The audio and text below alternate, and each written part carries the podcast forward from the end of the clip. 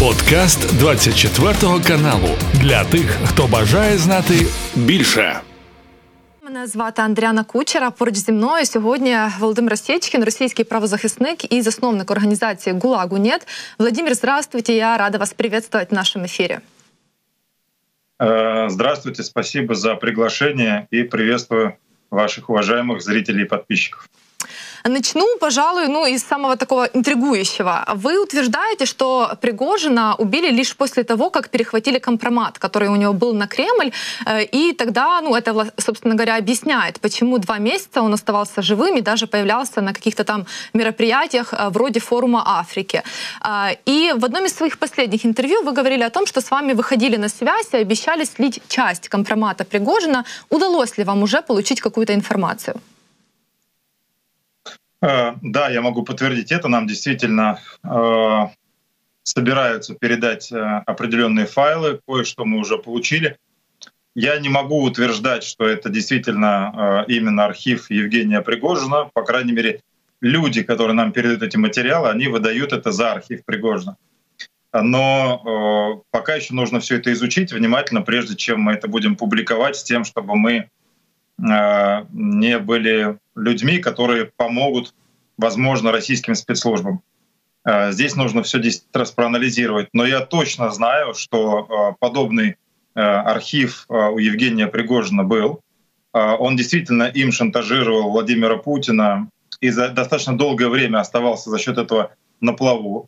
Я точно знаю, что на протяжении более восьми с половиной лет Евгений Пригожин выполнял а, прямые указания Владимира Путина в рамках вот этого проекта, известного как ЧВК «Вагнер» по созданию а, нелегальной армии наемников, которые за пределами России а, в целом ряде стран, в том числе в Украине, в Сирии, в Мали, будут выполнять определенные поручения в интересах Владимира Путина и его олигархов. Мне достоверно известно, что Евгений Пригожин записывал вторую часть интервью, которая не была опубликована, в которой он раскрывал подробности, детали целого ряда военных преступлений, диверсий и террористических актов, к которым причастны и спецслужбы России, и ЧВК «Вагнер». Вот. И, первая часть, наверное, я просто для наших зрителей уточню, что первая часть вышла как раз в канун его похода на Москву. Да, это и то, э, даже в первой части он говорил сенсационные вещи, Например, мы взяли большую часть этого опубликовали на нашем канале. Там было огромное количество миллионов просмотров, но потом это э, по жалобам, по запросам из России все это было удалено. Он там говорил сенсационные вещи, в том числе э, он разоблачал ложь Владимира Путина о якобы там целях и мотивах войны. Он прямо говорил о том, что эта война организована олигархами и генералами с одним единственным мотивом захватить Украину, осуществить рейдерский захват с целью личного обогащения власти имущих в России, а не потому, что там якобы какие-то там нацисты, националисты и так далее. Э, точно так же он говорил и о том, что администрация президента и генералы причастны к обогащению за счет войны, которую они, э, в которой они участвовали в Сирии. Но в первой части он вел себя деликатно по отношению к Владимиру Путину. Он лишь упоминал олигархов, он упоминал каких-то генералов и так далее. Во второй части он называл вещи своими именами, и то, что нам известно стало от бывшего сотрудника Евгения Пригожина, также они готовили э, публикацию целого ряда материалов, которые проливали свет и на 2014-2015 год то самое время, когда как раз российские спецслужбы и то, что теперь уже известно как ЧВК Вагнера, э, совершали на территории э, Украины на востоке. Вот э, здесь, конечно, в данном случае он именно этим шантажировал Путина, тем, что он начнет давать показания. И Путин взял определенную паузу, гарантировал ему иммунитет, сохранение определенных активов в России и так далее. А на самом деле все это время спецслужбы Путина делали все возможное, чтобы как раз перехватить эти архивы, этот компромат, а потом в конечном итоге, когда будет гарантия, что это, по крайней мере, внутри России не будет опубликовано на самых медийных площадках подконтрольных э, Евгению Пригожину, вот после этого уже они приняли окончательное решение ликвидации. Э, чтобы подытожить, вот этот компромат, который, э, там, продолжение, да, которое было у Пригожина, оно касается лично Путина и в рамках деятельности ЧВК Вагнера, правильно? Или это может быть даже шире? Э, там не только про ЧВК Вагнера, там и про деятельность российских спецслужб, и про деятельность российской армии, и история про проект К, когда этот, вот этот проект по вербовке заключенных отправки на фронт э, был реализован. Потому что в рамках этого они же там подельники. Да, мы, конечно, были сконцентрированы на деанонимизации Пригожина и его сообщников и на разоблачении этой абсолютно бесчеловечной схемы отправки заключенных на убой и убивать, когда они отправили более 49 тысяч осужденных из российских колоний э, в Украину, чтобы те ехали убивать и, и, и в том числе и быть убитыми, как пушечное, как минное мясо. Но основной подельник Пригожина здесь никто иной, как Путин, потому что без его личной подписи об освобождении ничего бы подобного не происходило без этих указов путинских о якобы помиловании, которые Путин делал, по сути дела, в обход действующего законодательства, освобождая и помилуя этих людей незаконно и необоснованно. А, там очень много информации, а, после которой очевидно, что у Международного трибунала, у Международного уголовного суда появилось бы значительно больше оснований и поводов для ареста, задержания Путина. А самое важное, еще раз подчеркну, во многом у Пригожина и у Путина их аудитории внутри России пересекаются и совмещаются. И если что-то будет озвучивать оппозиционер Алексей Навальный, правозащитник Владимир Осечкин и так далее, это будет восприниматься определенной частью российской аудитории. Но то, что озвучил бы именно Пригожин против Путина и его ближайшего окружения, это бы, конечно, подорвало существенно внутренние рейтинги Путина именно в той аудитории, которая ну, на протяжении там, десятилетий так или иначе голосует за Путина и его поддерживает. И этого, конечно, Путин допустить не мог. А поэтому он и убил Пригожина и его сообщников. Перед тем, как мы пойдем дальше, я хочу обратиться к нашей аудитории. Друзья, если вам интересно, поставьте обязательно лайк под этим видео, подпишитесь на наш канал и также, пожалуйста, будьте активны в комментариях. Так вы нам очень помогаете распространять этот разговор на просторах Ютуба. А сейчас, вот в этот месяц, сложно пока что это дается. Но, тем не менее, мы ожидаем вашей поддержки. А, дальше вот хочу вас еще о чем спросить. Мне показалась очень интересной ваша теория о том, почему Пригожину все-таки удалось пойти и практически дойти до Москвы. А, вы полагаете, что его к этому сознательно подвело окружение Путина, но не для того, чтобы там как-то скинуть диктатора, а вот как раз наоборот. Они четко понимали, какой будет исход, что Путин никогда не простит Пригожину предательство, убьет его, а потом элиты окружения Путина поделят его активы. Вот какие у вас есть основания делать такие выводы? Я основываюсь э, на фактах. Факт номер один. Э, наши источники еще осенью прошлого года сообщали о том, что Евгений Пригожин вместе с Сергеем Суровикиным и с целым рядом российских силовиков обсуждают идею э, силового транзита власти, по сути дела государственного переворота, и либо э, там, захвата власти в полном объеме, либо превращение Владимира Путина в марионетку, который просто будет озвучивать нужные им решения. Э, мы это тогда озвучивали и говорили об угрозе переворота, о том, что они готовят определенный демарш, связанный с транзитом власти, по крайней мере, с переделом влияния в силовом блоке. Помимо этого, наши источники в ЧВК «Вагнер» рассказывали о том, что когда в порядке ротации наемники возвращаются из Мали, из Сирии, из ЦАР э, в Санкт-Петербург и в Москву, их в офисах ЧВК «Вагнера» э, опрашивают применением полиграфа. В том числе полиграфологи выезжали вместе с психологами и службой безопасности на базу Моркина им задавали в конце прошлого года очень важные э, вопросы, которые впервые были озвучены во время таких процедур. Им задавали вопросы, готовы ли они будут заключать э, контракт на работу, я сейчас поберу в кавычках, понятно, какая у них работа, для работы внутри России, готовы ли они будут по приказу командиров применять автоматическое оружие, пулеметы, минометы, гранатометы э, в Москве, в московском регионе, в Санкт-Петербурге. Я об этом тоже говорил, я это оглашал в эфирах и все это подтвердилось в результате. Действительно, через несколько месяцев э, весь мир увидел этот мятеж. Весь мир увидел, как э, Уткин и Пригожин направляют армию своих наемников на Москву, и действительно какое-то количество наемников были готовы реализовывать эти э, приказы Пригожина и Уткина. И по идее за этот период, вот с момента, пока мы все это опубликовали и об этом говорили в конце прошлого года, у российских спецслужб было огромное количество шансов и возможностей задержать безболезненно, без каких-либо мятежей Евгения Пригожина. Он неоднократно посещал режимные учреждения э, тюремной системы, Федеральной службы исполнения наказания.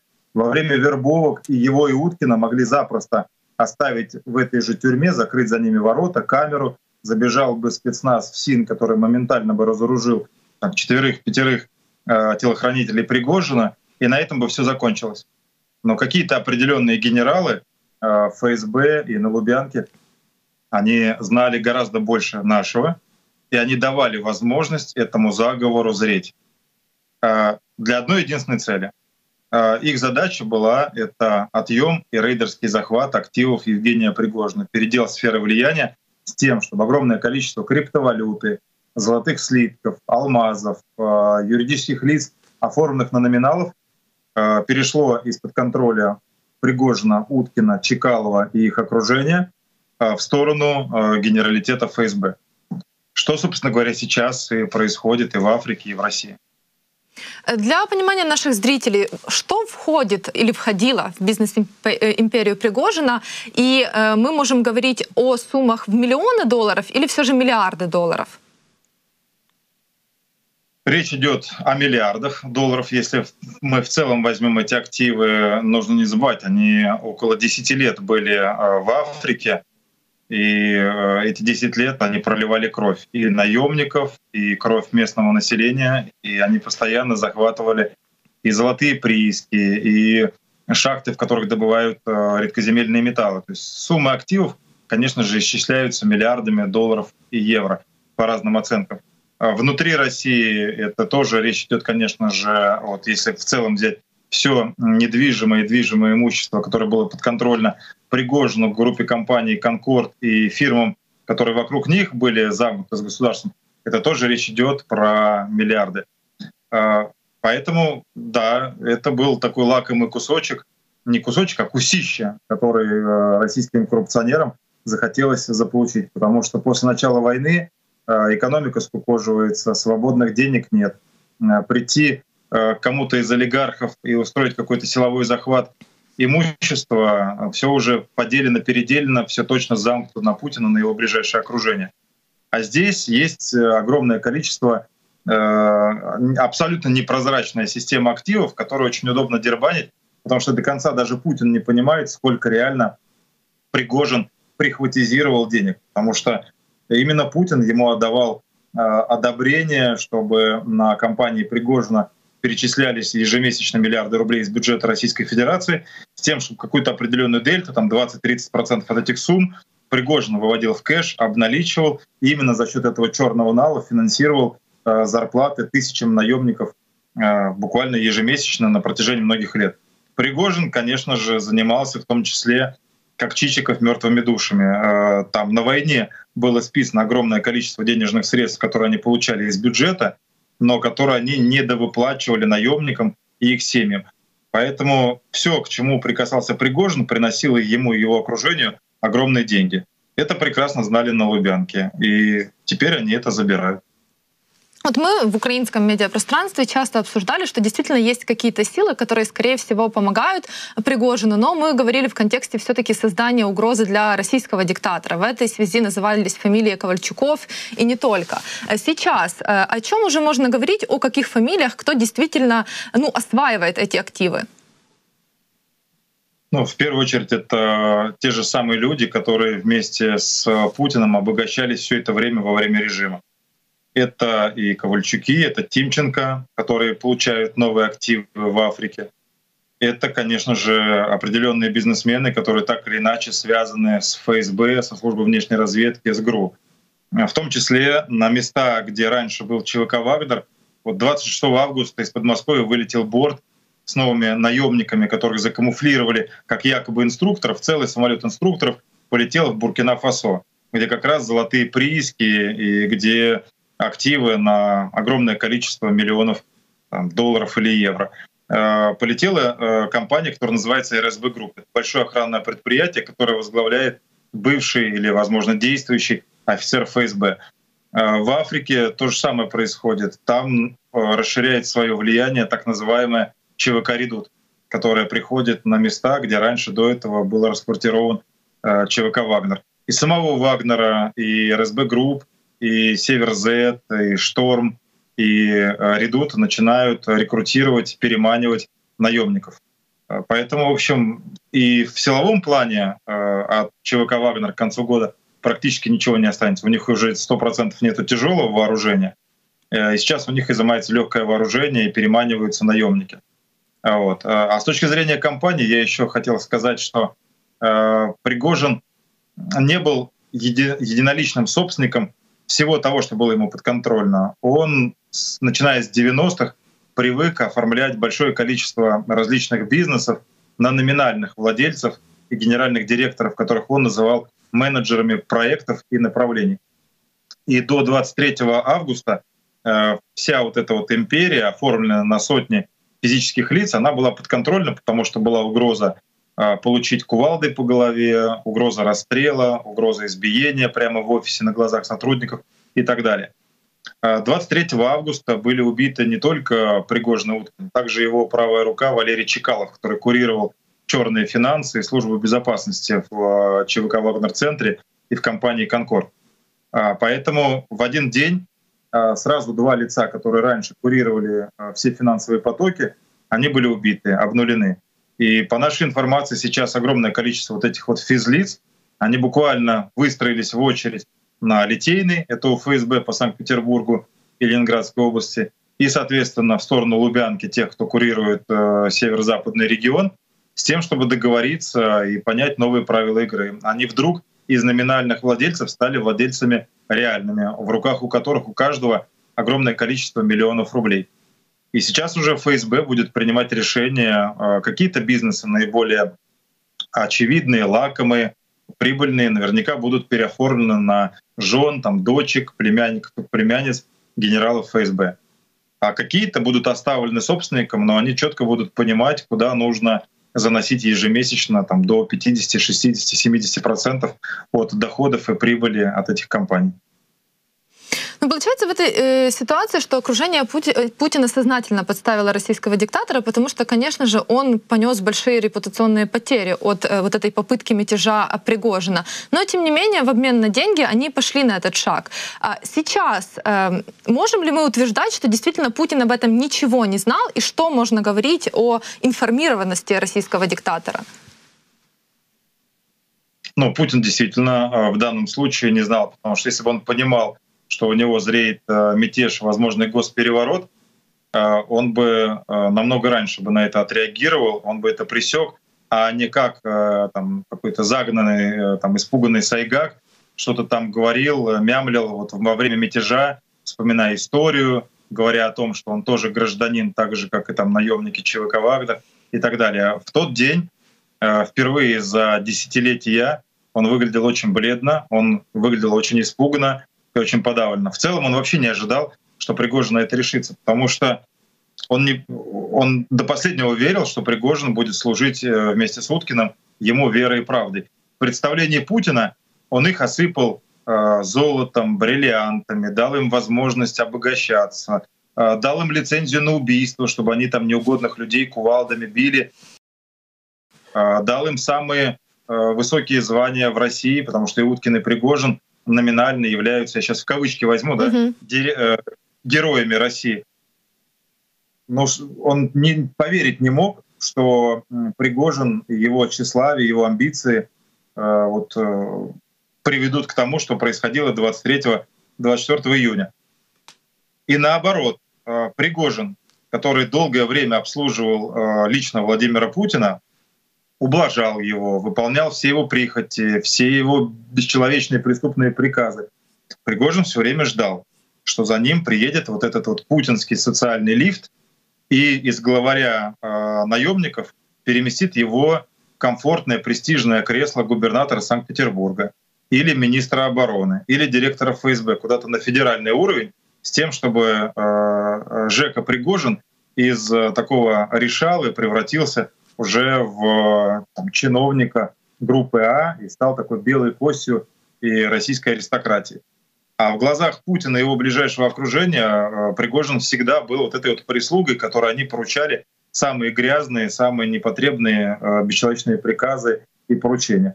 И допустить, что человек, который там побывал в зоне длительное время, который постоянно совершал какие-то криминальные преступления, вдруг окажется там, в кругу таких, как Путин, Ротенберги и Ковальчуки. Но нет, конечно, они изначально понимали, что они будут его использовать.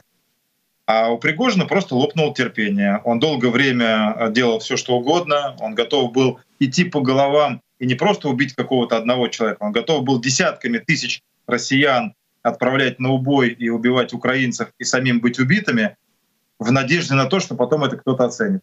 А этот кто-то это не только не оценил, но еще и сначала э, после побега Андрея Медведева в Норвегию закрыл перед ним ворота колоний и перестал выдавать э, заключенных Пригожину в ЧВК «Вагнер», а потом после показаний э, Алексея Савичева и Азамата Ударова, после которых и в Украине, и в целом ряде других стран были открыты уголовные Э, расследования против Пригожина и сообщников, перестал еще э, выплачивать ему деньги из бюджета, финансировать ЧВК «Вагнер».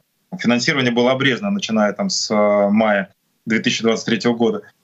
И, конечно, для Пригожина это было все уже понимание, что ему не дают людей, ему не дают деньги, ему его обрезают по всем направлениям, и плюс у него там, появилось стойкое ощущение, что его и Уткина скоро закроют в камеру Лефортово. В том числе, конечно, и мы для этого очень многое делали, разоблачая вот эти вот преступные схемы внутри ЧВК «Вагнер», и э, в том числе э, там, публикуя те материалы, доказательства и свидетельства, которые бы не оставили шансов ФСБ и Следственному комитету бездействовать по факту вот этих вот убийств россиянами россиян внутри ЧВК «Вагнер». Нас, конечно, безусловно, в первую очередь, сразу должен вам сказать, конечно же, э, волновало и объектом нашего расследования были военные преступления ЧВК Вагнера против мирного населения в Украине э, по факту того, что они творили под Бахмутом. Но это скорее зона ответственности расследования следователей и прокуроров в Киеве, в Гааге и так далее.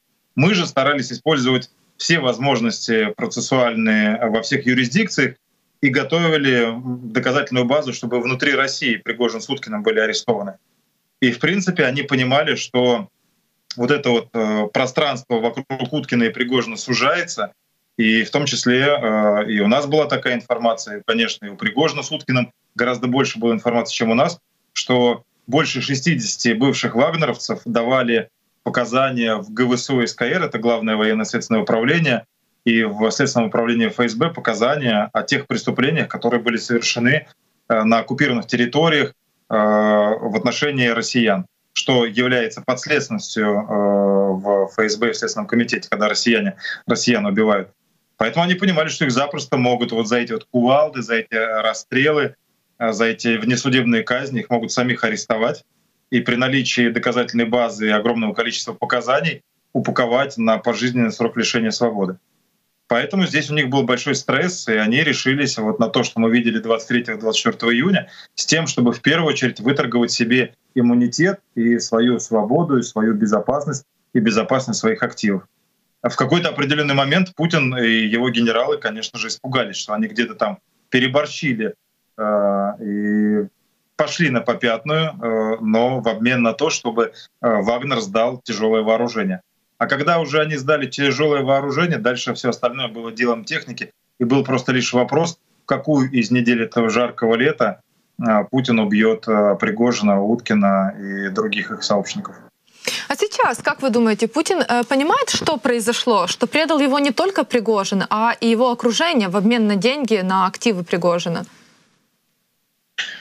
Да, конечно, понимает э, и прозревает, и становится как бы ему ему страшно. Э, наши источники, которые имеют контакты с теми, кто его в ФСО сейчас сопровождает, говорят о том, что у Путина за последние полгода начали развиваться приступы паники, панические атаки, потому что действительно ситуация такая, что огромное количество людей э, внутри его собственной системы им недовольны, недовольны этим происходящим. Э, именно поэтому он сейчас усиленно готовит и внутренние войска, к возможной второй волне военного мятежа, только вместо ЧВК «Вагнер» они подозревают, что могут военные двинуть на Москву. И в отличие от того же Уткина с Пригожиным, э, генералы, полковники и военные, наверное, не будут э, верить больше каким-то уговорам и звонкам Путина или Лукашенко и пойдут сделают то, что по идее давно уже пора сделать, э, сделать это до самого основания, до конца. Поэтому он сейчас спешно вот в эти недели усиливает Росгвардию. Они сейчас в Росгвардию собирают, созывают всех ранее ими обиженных, уволенных по дискредитирующим обстоятельствам сотрудников полиции и Росгвардии. То есть они сейчас готовятся к большой э, вот, волне возможного, возможного повтора рецидива мятежа. Кроме военных, есть ли еще, э, ну скажем так, акторы, да, от которых мо мо может исходить угроза для Путина?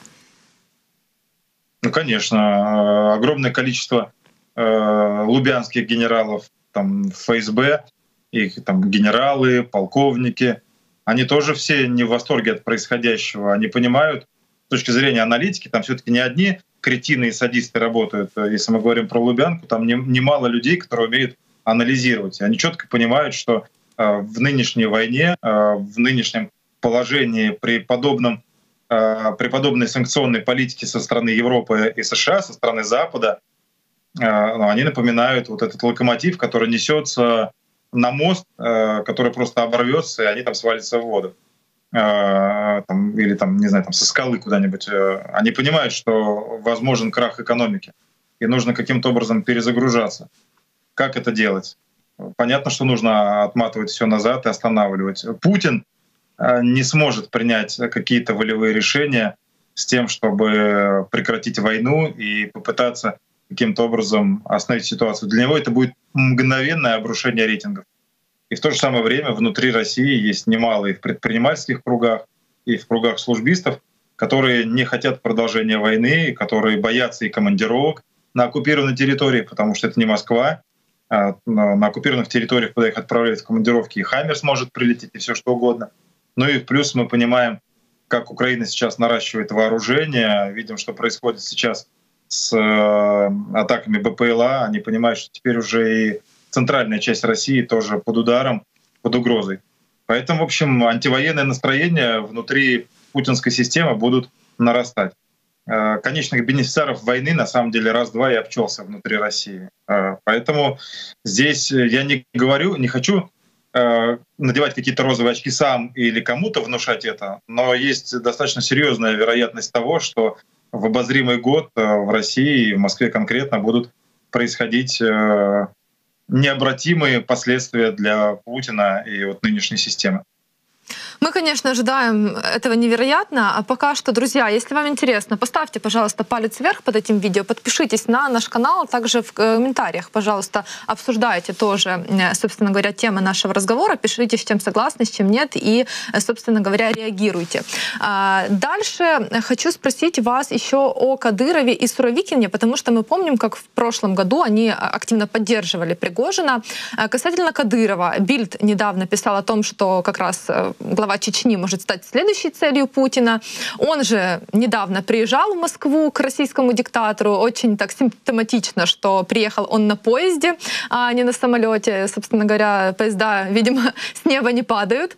Э, так или иначе, он там клялся в верности Путина, говорил о том, что э, исполнит любой его приказ, даже ценой собственной жизни. Как вы считаете, есть ли сейчас э, угроза действительно для Кадырова? Э, Кадыров действительно э, осенью прошлого года входил вот этот триумвират Кадыров, Пригожин, Суровикин. И Суровикину с э, Пригожиным очень хотелось заманить Рамзана, чтобы он к ним примкнул. Ну, тем более, что действительно у Кадырова находится сотни боевиков в пяти минутах езды от Кремля в президент-отеле. И они действительно вооружены, подготовлены, и они лояльны именно Кадырову, а не Путину. Поэтому, ну тогда после огласки э, Кадыров э, спасовал, испугался. Э, возможно, как раз там ФСБ и Путин сработали с тем, чтобы ему сделать какое-то внушение. И, и наоборот, мы видим, что он поддержал Шойгу и Путина в ситуации с Пригожиным и выступил резко против. Нет, он проявил абсолютную лояльность и бесхребетность. Он сейчас сам, судя по последним его видео в ТикТоке, в очень тяжелом физическом положении. Там, я уж не знаю, там медики, наверное, скажут, что у него происходит с организмом и с мозгом, но понятно, что в общем, он не является таким боеспособным, каким-то полноценным актором, которого можно было бы там Лубянке и Путину опасаться. А что касательно Суровикина, то да, конечно, Суровикин 100% замазан произошедшим 23-24 а, июня и тому, что этому предшествовало. Он действительно а, сделал очень многое для того, чтобы с помощью Пригожина а, пытаться подвинуть э, Шойгу и Герасимова. У Суровикина очень могущественные враги, и он по факту действительно замаран в этом заговоре и мятеже. Поэтому как раз я не удивлюсь, что мы в ближайшие там, недели или месяцы узнаем что-то, э, что случилось с Сергеем Суровикиным, но у меня большие сомнения, что он доживет до 2024 года. И еще раз, я правозащитник, я ему там, зла не желаю, если он еще жив — и способен перемещаться на его бы месте, можно было бы куда-нибудь сбежать тем, чтобы запросить политическое убежище и давать полный расклад. Хотя он точно причастен к бахмутской мясорубке, и он в любой стране сядет на пожизненный срок, но все равно пожизненный срок в какой-нибудь э, комфортной европейской тюрьме, наверное, лучше, чем э, какая-то пыточная или то, что произошло э, с Пригожиным в Тверской области после взлета из Москвы. Еще вот. есть Поэтому такой... по поводу... да. Да, по поводу поэтому Суровикина, в общем, прогнозы, мягко говоря, пессимистичные. А еще есть интересный персонаж Гиркин, который буквально вчера заявил о том, что он не против бы занять место Путина. Он говорит, что он был бы более эффективным как президент и как министр обороны, особенно в контексте войны против Украины. А, по вашему мнению, исходит ли хоть какая-то угроза от Гиркина а, по отношению к Путину? Э, Гиркин на сегодняшний день это бывший офицер ФСБ, ныне следственно арестованный, э, в отношении которого ФСБ ведет расследование. Э, Еще две недели назад он жаловался на перебои, проблемы с сердцем, на то, что у него начинает отниматься рука и так далее. Тогда его вот эти вот там, жалобы на состояние здоровья не вызвали должного эффекта какой-то серьезной медиа-волны э, ему это не дало. Э, Стрелков Гиркин, помимо того, что он террорист, э, уже осужденный Международным уголовным судом, трибуналом, он еще хайпажор. Он боится, что его забудут. А когда забудут, то какой-нибудь сотрудник тюрьмы либо капу зайдет к нему в камеру и подушечку положит ему на лицо, и на этом все закончится. Поэтому он вынужден придумать, генерировать какие-то поводы, чтобы выжить. Он очень хорошо знает, как устроена репрессивная система. У него неплохо работает э, мозг, у него аналитический ум, он прекрасно понимает, что происходит. А происходит то, что Путин поэтапно начинает зачищать одного за другим тех, кто э, были в этом военном проекте, начиная с э, весны 2014 года, вторжения российских войск, спецслужб и подразделений в Украину. Он об этом очень многое знает и может э, об этом рассказать. И он понимает, что он как раз в этом списке на ликвидацию, на зачистку. Поэтому он э, придумывает этот медиаповод, чтобы о нем говорили, с тем, чтобы когда с ним, если что-то может там произойти в тюрьме, чтобы уже о нем писали как о том, что вот в тюрьме случилось что-то с кандидатом в президенты и так далее. Он хочет э, получить какую-то толику а, славы и внимания мировой прессы, как и Алексей Навальный. Вот такая у него стратегия. Хотя, конечно, это неравнозначные фигуры, но понятно, что никаких серьезных политических амбиций и перспектив у Гиркина Стрелкова э, не было, нет и уже никогда не будет. Это его способ самовыживания. Понятно. Э, Шойгу и Герасимов, они сейчас торжествуют и участвуют ли они в этом переделе активов Пригожина? Да, конечно, это их э, победа. Они это именно так и озвучивают. Они считают, что им удалось убедить Путина.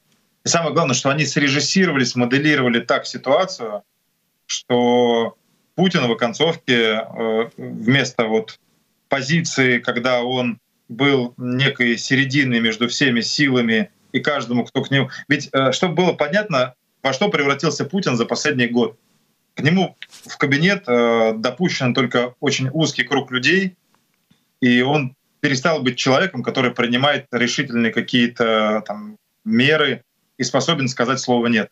Всем, кто к нему входит в кабинет из силового блока, он всегда говорит, ну попробуйте, посмотрите, там дальше посмотрим. Вот он и все вот это вот его посмотрите, он всем говорил, посмотрите ФСОшникам, ФСБшникам, военным, э, там Пригожину э, с Уткиным и так далее. В результате все это привело к тому, что мы увидели 23-24 июня. Сейчас все то же самое происходит. Поэтому, да, конечно, в кадровой битве в этой э, Шойгу с Герасимом одержали стопроцентную победу над Пригожиным. Они смоделировали ситуацию, что э, Пригожин стал оппонентом Путину и всей системе, и система его сожрала. А что касательно их перспектив, э, пока они нужны э, Путину, но в любой момент и по Шойгу, и по Герасимову могут быть э, приняты меры. ФСБ на них не просто там какие-то тома уголовных дел, на них э, там, наверное, пол этажа забитого компроматом, потому что команда Шойгу э, разворовывала МЧС, потом разворовывала Московскую область, потом разворовывала Министерство обороны, опутывая российскую армию огромным количеством госконтрактов, связанных, замкнутых на аффилированных с командой Шойгу предпринимателей, так называемых якорных подрядчиков. У них только по линии Минобороны более тысячи НЗП, объектов незавершенных производств, недостроев. Э, там катастрофичное положение с точки зрения экономики, но при этом пока еще вот э, они угождают э, пожилому Путину, Шойгу с ним там периодически ездит на рыбалке, морожку собирать и так далее. В общем, они пока два пенсионера при власти на одной волне. Но в любой момент, конечно, это может все резко поменяться. И э, ФСБ точно готовы папочки с компроматом, с тем, чтобы в один момент э, произошел, произошло там развенчание светлого образа министра обороны внутри России. По поводу активов Пригожина, какой кусок э, Шойгу и, Приго... Шойгу и Герасимов собра... собираются откусить или уже откусили? А тут, знаете, как картина, вот аквариум, в нем пираньи плавают, и туда несколько жирных кусков свалилось. Вот мы сейчас все наблюдаем, что там происходит. Э, все зависит от их проворности. Вообще, в целом, как бы они сытые. У них есть все. У них э, огромные домища на Рублевке по несколько тысяч квадратных метров. Все их дети, племянники, жены, любовницы, все уже мультимиллионеры и, и так далее. Э, но да, они что-то, конечно, пытаются отхватить. Но опять же, отхватывая все, каждый из них, хватая, сначала бежит куда? Хозяину, чтобы показать, можно ли эту кость съесть. А хозяин уже в этой системе принимает решение, разрешить Бобику ее сгрызть или, как самую вкусную, забрать и самому сгрызть у него на глазах. Вот что сейчас Путин делает с ними. Ну, а, конечно, они там сейчас и в Африке, и в России куражатся и обогащаются. Они для этого все это и делали. По поводу похорон э, Пригожина мы увидели, как э, так, очень тайно да, э, его провели, так сказать, в последний путь. Как вы думаете, вот к чему вся эта секретность и почему вот в Кремле, собственно говоря, именно таким образом распорядились? Ну, по поводу похорон тут, во-первых, я думаю, что если бы Евгений Пригожин был жив и со стороны посмотрел на то, как его будут хоронить, мне кажется, с учетом Э, его характер, он бы просто сел и заплакал. Вот реально бы разрыдался, видя, как с ним обошлись. То есть он готов был на все ради Путина, а его просто так по зак... в закрытом варианте что-то там сделали, быстро прикопали, и все. То есть э, того же Уткина, например, в пантеоне воинской славы похоронили как бывшего офицера ГРУ, а Пригожина где-то там присыпали, похоронили как обычное гражданское лицо, при том, что у него э, в главном его кабинете, в его дворце в поселке Северный Версаль был огромный камзол, весь покрытый орденами России и целого ряда африканских стран.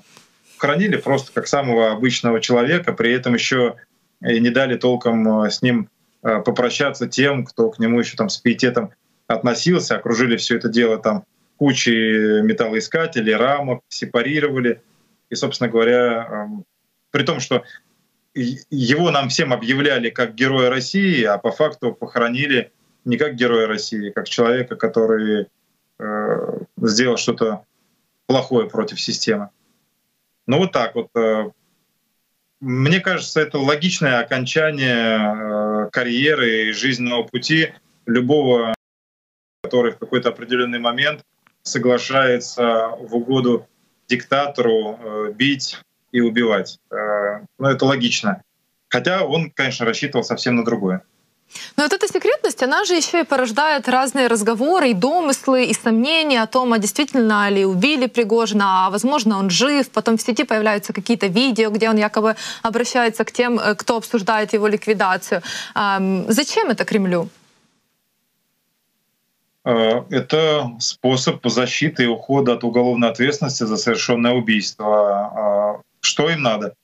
Э, если они продемонстрируют хладнокровность и подтвердят, что это был взрыв и так далее. Но тут здесь однозначно уже руководство России э, распишется в том, что они убивают героев России. Э, Путин не может пойти на это репутационно. Поэтому специально российские спецслужбы и связанные с ними пиарщики и политтехнологи специально через разных, э, в том числе и лидеров общественного мнения, усиленно вбрасывают в паблик Э, вот эту вот лживую версию, возможно, он жив. Может быть, в Африке, может быть, в Южной Америке.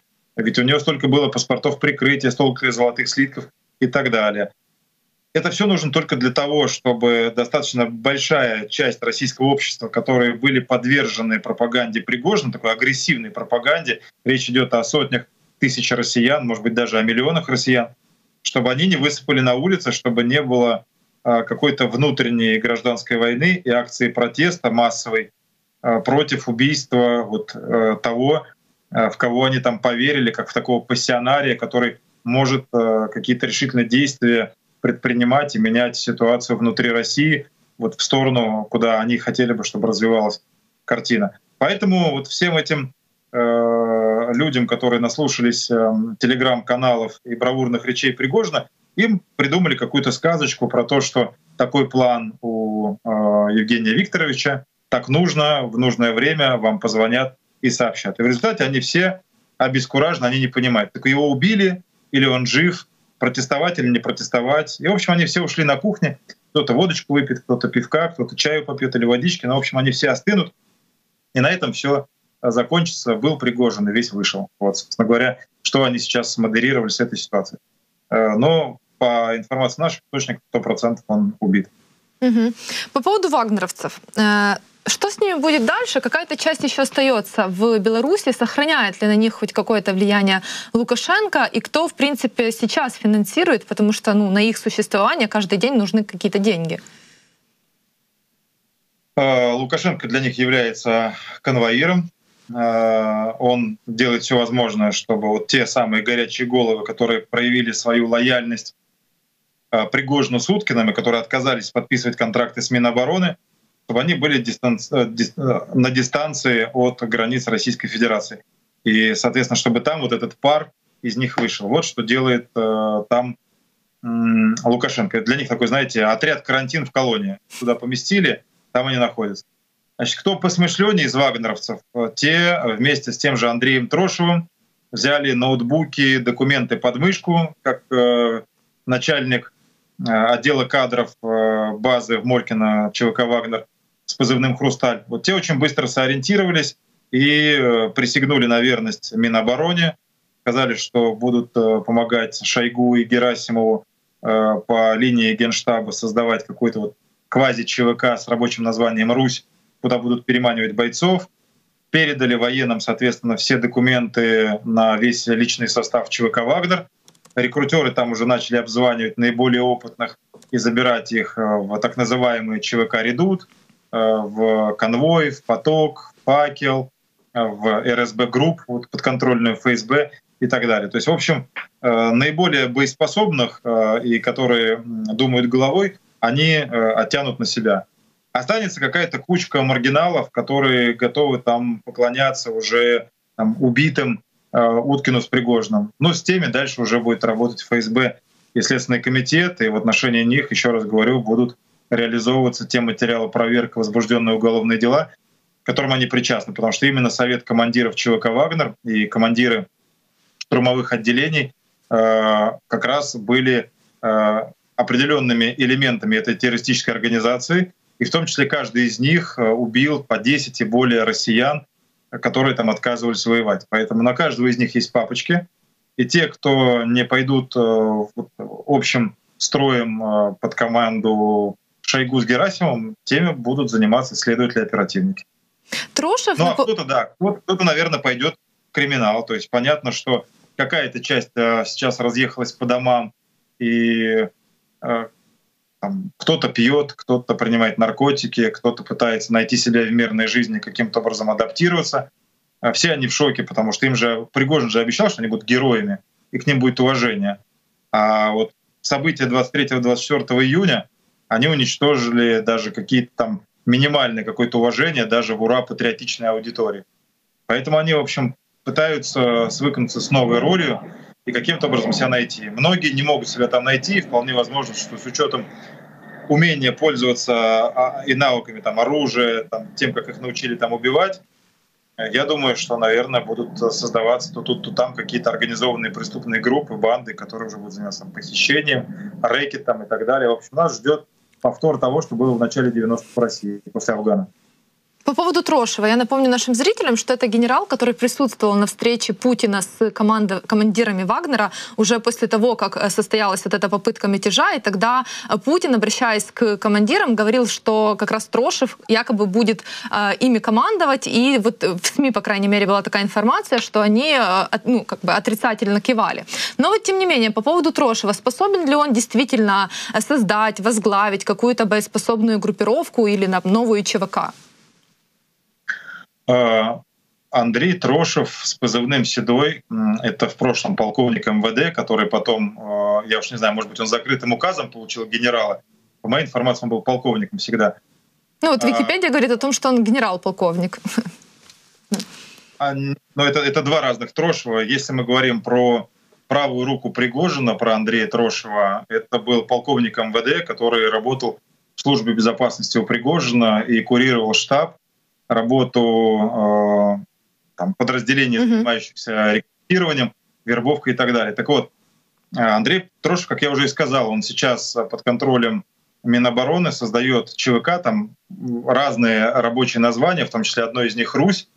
Э, он уже переманил к себе нескольких основных сотрудников штаба ЧВК «Вагнер», в том числе вот с позывным «Хрусталь». Его вся база в Молькино знала, и у него были все личные дела, и в сейфе лежали все паспорта наемников — и они сейчас, в общем, стараются э, нанимать, э, и они предлагают и деньги, и админресурс, и крышу. Поэтому, да, э, он помогает, э, по сути дела, Кремлю разваливать ЧВК «Вагнер». И да, его враждебно воспринимали пригожинцы и уткинцы, потому что как раз когда он откололся и начал переманивать к себе бойцов, достаточно большое количество наемников начали к нему переходить, потому что видели в нем возможность договориться с властью, вернуть стабильность и благополучие. И они четко уже понимали, что Уткин с Пригожиным, по сути дела, приговорены и не могут являться гарантами безопасности и денежного удовольствия. А, поэтому, да, а, отвечая на ваш вопрос, он сейчас активный актор этого, но опять же нужно понимать, все зависит от спецслужб. А, нужен им Трошев сегодня, чтобы раздербанить ЧВК «Вагнер». Они его поддерживают, и офис предоставит, и территорию, и вооружение, и денежные средства. А, потом вспомнят они, что именно Андрей Трошев а, помогал а, Уткину с Пригожным, рассылал письма в региональное управление МВД ФСБ по ходу следования маршрута колонны с тем, что якобы будет проходить колонна ЧВК «Вагнер» с целью передачи вооружения одному из органов власти в России. Они могут и эту сторону вспомнить, потому что подготовительную часть мятежа и Трошев тоже поддерживал и все это делал. Вопрос лишь в том, в какой момент они ему это припомнят. Он тоже на плотном крючке. Ну и последний на сегодня вопрос. Эм, хочу вас спросить, э, исчезновение Вагнера, какое будет иметь э, влияние на э, события на фронте, на войну? С одной стороны, мы понимаем, что это действительно была достаточно профессиональная группировка, очень боездатная, как бы и в Украине это отмечали. И, собственно говоря, наверное, как раз взятием Бахмута россияне действительно должны, за это они должны благодарить именно Вагнера, учитывая, сколько было тогда туда брошено гарматного мяса. Сейчас у россиян есть возможность действительно вот осуществлять новые победы на фронте, учитывая, что ЧВК Вагнера уже нет, но с другой стороны мы понимаем, что теперь уже Минобороны получила возможность э, вербовать э, зэков, как раз вот эти все Шторм Z, точно так же существуют другие э, ЧВК. Так э, в итоге, собственно говоря, какое будет, э, какое будет влияние на войну? Э, то, что э, делали Уткин с Пригожиным э, по указанию Владимира Путина, они тогда реализовывали вот этот проект штрафбата, который назывался проект К. Это повторение сталинских практик, потому что именно Сталин с его генералами отправляли, отправили за все время участия СССР во Второй мировой войне более 900 тысяч узников ГУЛАГа на передовую. Они не придумали велосипед, они здесь повторяли эту схему. И они четко понимали, что чтобы контролировать представителей преступного мира, криминалитет, нужны на порядок более жестокие э, там, правила и методы, нежели для работы с мобилизованными, которых забрали из института, с какого-то магазина, с обычной гражданской работы. И тогда вот они разработали всю эту линейку жестокого физического наказания, бесчеловечных, абсолютно преступных методов э, пыток, э, конечностей, распятий, э, там, вплоть до казней, внесудебных казней убийств с помощью кувалды и там еще там целый ряд изощренных вариантов пыток был у особого отдела службы безопасности ЧВК Вагнера. И в какой-то определенный момент э, это схема э, жестокого подавления воли срабатывала, и они на убой ежесуточно гнали до тысячи заключенных на передовую, убивать и погибать там э, на, первой линии. Сейчас идет э, попытка повторения вот этих вот практик, так называемых Север Z, Шторм Z. Туда забрали целый ряд инструкторов и командиров у ЧВК Вагнер. Минобороны смогло перевербовать определенное количество э, вагнеровцев, в том числе э, э, Михаила, фамилию забыл, с позывным «Ректор». Он является командиром так называемой БТГ, батальон тактической группы «Север-З», которым выдают заключенных. По-моему, Михаил Борисович Шлянин, уроженец Калуги. Так вот, они сейчас пытаются повторять эти практики, за исключением того, что им запретили применять вот такие бесчеловечные методы, как кувалду. То есть э, Минобороны дало команду э, использовать просто расстрел по отношению к заключенным, но не делать каких-то шокирующих картинок, которые бы там поражали воображение людей во всем мире и приводили к очередным всплескам и огромным скандалам. Хотя этот конвейер смерти продолжает работать э, не так эффективно, как он работал у Уткина с Пригожным. А с точки зрения того, что это было сильное соединение, я могу сказать, что единственная сила Уткина и Пригожина была в том, что они смогли угробить более 22 э, тысяч э, бойцов э, при попытке захвата маленького города, который они практически до основания разрушили, и при этом умудрились там создать вот котел, в котором погибло огромное количество и россиян, и украинцев. С точки зрения военного искусства и дела, это абсолютно провальный проект, и он войдет в учебники истории современных армий, как делать нельзя, и те люди, если их вообще людьми-то можно назвать, которые причастны к созданию вот этой бахмутской мясорубки, я уверен, это самые настоящие военные преступники, которых будет ждать э, Международный уголовный суд, либо Международный трибунал, но, к сожалению, наверное, большая часть из них посмертна. Ну, в этом мы не сомневаемся, не сомневаемся. А по поводу еще, вот вы сказали, что это конвейер смерти, который сейчас возглавила Минобороны, э, если говорить о вербовке заключенных, э, он менее эффективный, чем был при Пригожине и Уткине. А есть ли у вас данные, можем ли мы говорить в цифрах?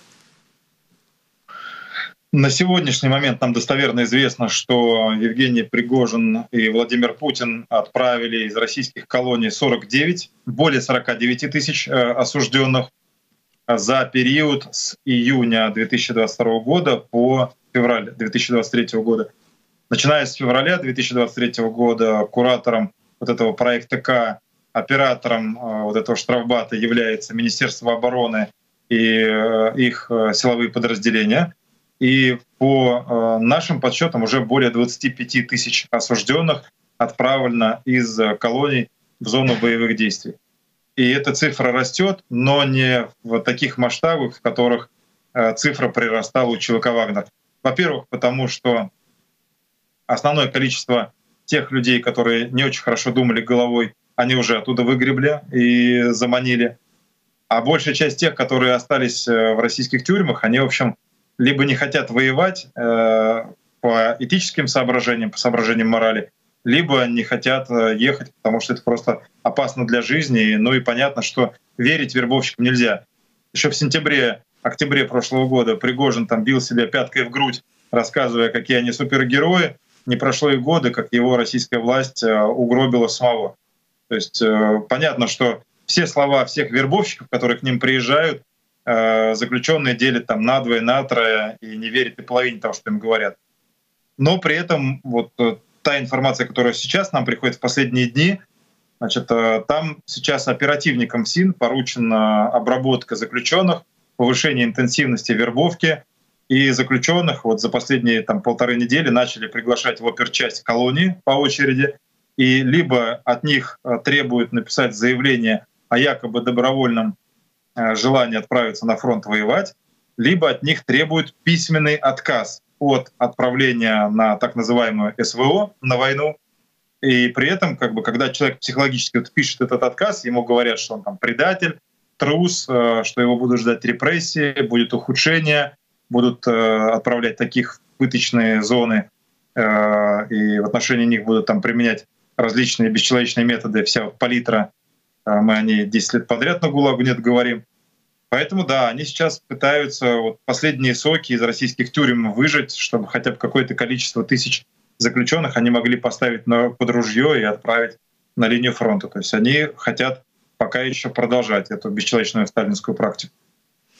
Владимир, спасибо вам большое за этот интересный разговор. Спасибо, что нашли время для нашей беседы.